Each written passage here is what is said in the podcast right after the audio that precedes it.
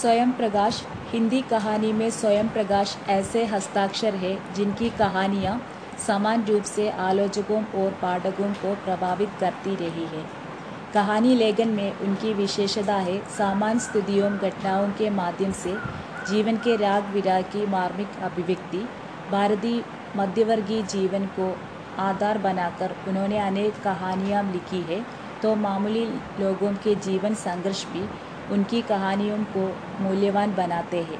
विख्यात कथाकार भीष्म साहनी ने एक बार लिखा था, स्वयं प्रकाश की कहानियाँ प्रभावशाली है, मन को पकड़ती है,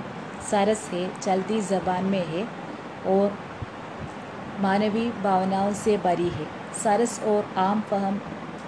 भाषा उनके लेखन की बड़ी ताकत है। वही कहानी कहने के लिए उन्हें बहुत शैली शिल्पी ज़रूरत नहीं पड़ती। वे बातों बातों में कहानी कह देते हैं और ये शिल्पहीनता ही उनकी कहानियों को पाठकों की स्मृति में स्थायी बसा देती है। हिंदी कहानी में स्वयं प्रकाश ऐसे हस्ताक्षर हैं जिनकी कहानियाँ समान रूप से आलोचकों और पाठकों को प्रभावित करती रही है। हिंदी कहानी स्वयं प्रकाश ആലോചകരെയും വായനക്കാരെയും ഒരുപോലെ സ്വാധീനിച്ചിട്ടുള്ള ലേഖകാണ് कहानी लेखन में उनकी विशेषता है सामान्य स्थितियों घटनाओं के माध्यम से जीवन के राग विराग की मार्मिक अभिव्यक्ति കഹാനി ലേഖനിൽ അദ്ദേഹം ജീവിതത്തിലെ സാമാന്യമായിട്ടുള്ള സ്ഥിതിഗതികളെയും സംഭവങ്ങളെയും അടിസ്ഥാനമാക്കി ഉള്ള ജീവിതത്തിൻ്റെ മാർമിക് അഭിവ്യക്തിയാണ് അദ്ദേഹത്തിൻ്റെ കഥകളിൽ भारतीय मध्यवर्गीय जीवन को आधार बनाकर उन्होंने अनेक कहानियाँ लिखी है तो मामूली लोगों के जीवन संघर्ष भी उनकी कहानियों को മൂല്യവാൻ बनाते हैं ഭാരതത്തിലെ മധ്യവർഗത്തിലുള്ള ആളുകളുടെ ജീവിതത്തെ അടിസ്ഥാനമാക്കിയിട്ട് ഒരുപാട് കഥകൾ എഴുതിയിട്ടുണ്ട് സാധാരണ ആൾക്കാരുടെ ജീവിത സംഘർഷങ്ങളും അദ്ദേഹത്തിൻ്റെ കഥകളുടെ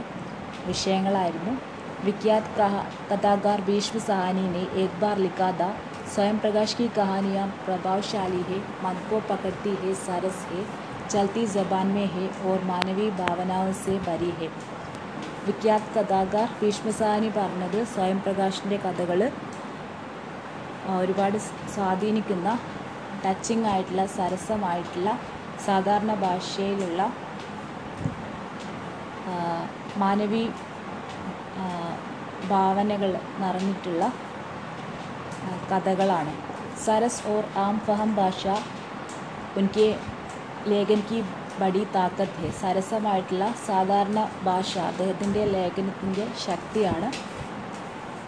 वही कहानी कहने के लिए उन्हें बहुत शैली शिल्प की ज़रूरत नहीं पड़ती वे बातों बातों में कहानी कह देते हैं और ये शिल्पहीनता ही उनकी कहानियों को पाठकों की स्मृति में स्थायी बसा देती है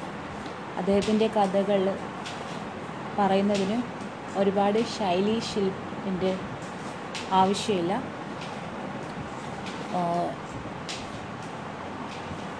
കഹാനി കഹ ദേത്തെ ഹെ ഓർ ഈ ശില്പഹീനത ഈ ശില്പഹീനതയാണ് അദ്ദേഹത്തിന്റെ കഥകളെ വായനക്കാരുടെ മനസ്സിൽ സ്ഥായിയായിട്ട് എപ്പോഴും ഇരിക്കുന്നത്.